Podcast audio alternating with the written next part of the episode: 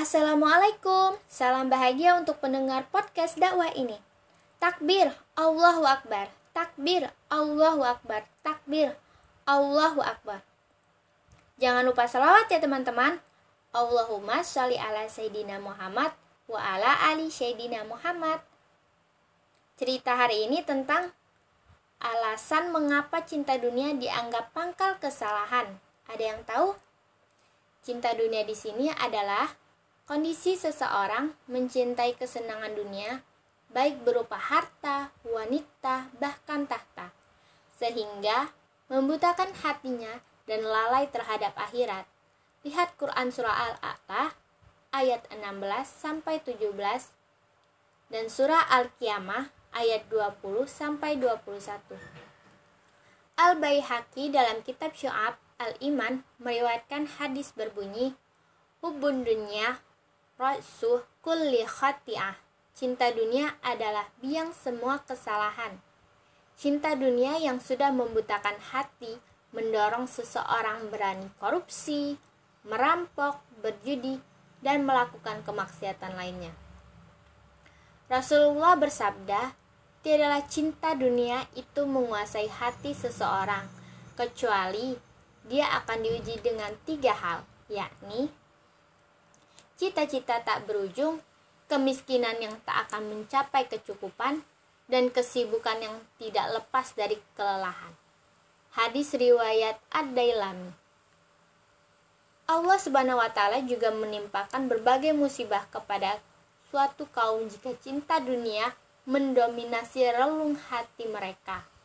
Rasulullah bersabda, "Umatku akan selalu dalam kebaikan selama tidak muncul cinta dunia kepada para ulama fasik, kori yang bodoh, dan para penguasa. Bila hal itu telah muncul, aku khawatir Allah akan menyiksa mereka secara menyeluruh. Diambil dalam kitab Ma'rifat As-Sahabah karangan Abi Nuaim.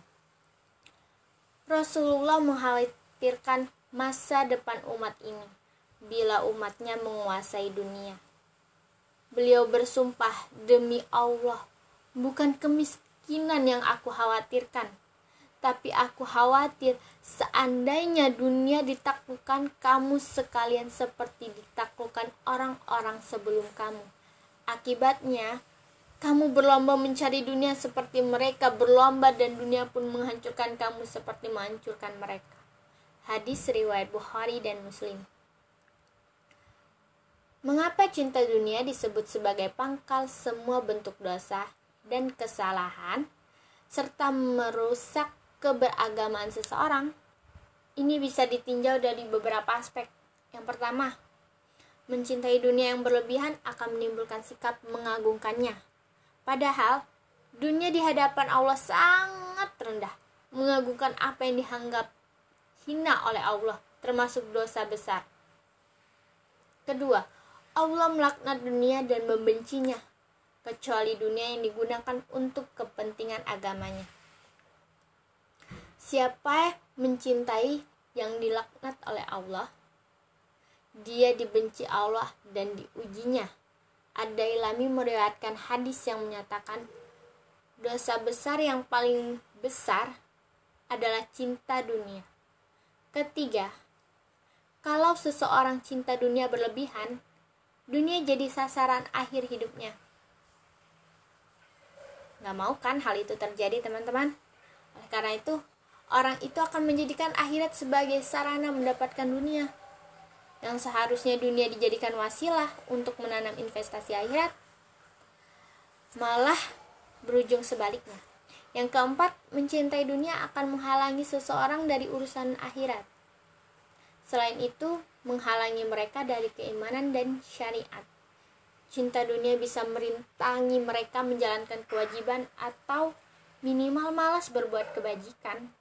Kelima, mencintai dunia mendorong kita menjadikan dunia sebagai orientasi hidup. Rasulullah bersabda, barang siapa menjadikan akhirat sebagai tujuannya, Allah memberikan kekayaan dalam hatinya, mengumpulkan semua usahanya dan dia akan dihampiri dunia walaupun dia enggan. Dan barang siapa menjadikan dunia sebagai tujuannya, Allah menjadikan kefakiran di depan matanya dan mencerai beraikan usahanya dan tidak dibagikan dunia kepadanya kecuali yang sudah ditakdirkannya. Hadis riwayat At-Tirmidzi. Keenam, pencinta dunia disiksa berat dalam tiga tahapan di dunia tersiksa dengan berbagai kepayahan dalam mencarinya. Di alam kubur merasa sengsara karena harta dunia yang telah dicarinya tidak dibawa ke alam barzah. Dan di alam akhirat, dia akan menjumpai kesusahan berat saat dihisap. Siksa inilah yang ditegaskan di surah At-Taubah ayat 55. Terima kasih teman-teman yang sudah mendengarkan cerita hari ini. Semoga bermanfaat. Wassalamualaikum warahmatullahi wabarakatuh. Takbir Allah Akbar. Takbir Allah Akbar. Takbir Allah Akbar. Jangan lupa salawat ya teman-teman. Allahumma sholli ala sayyidina Muhammad wa ala ali sayyidina Muhammad.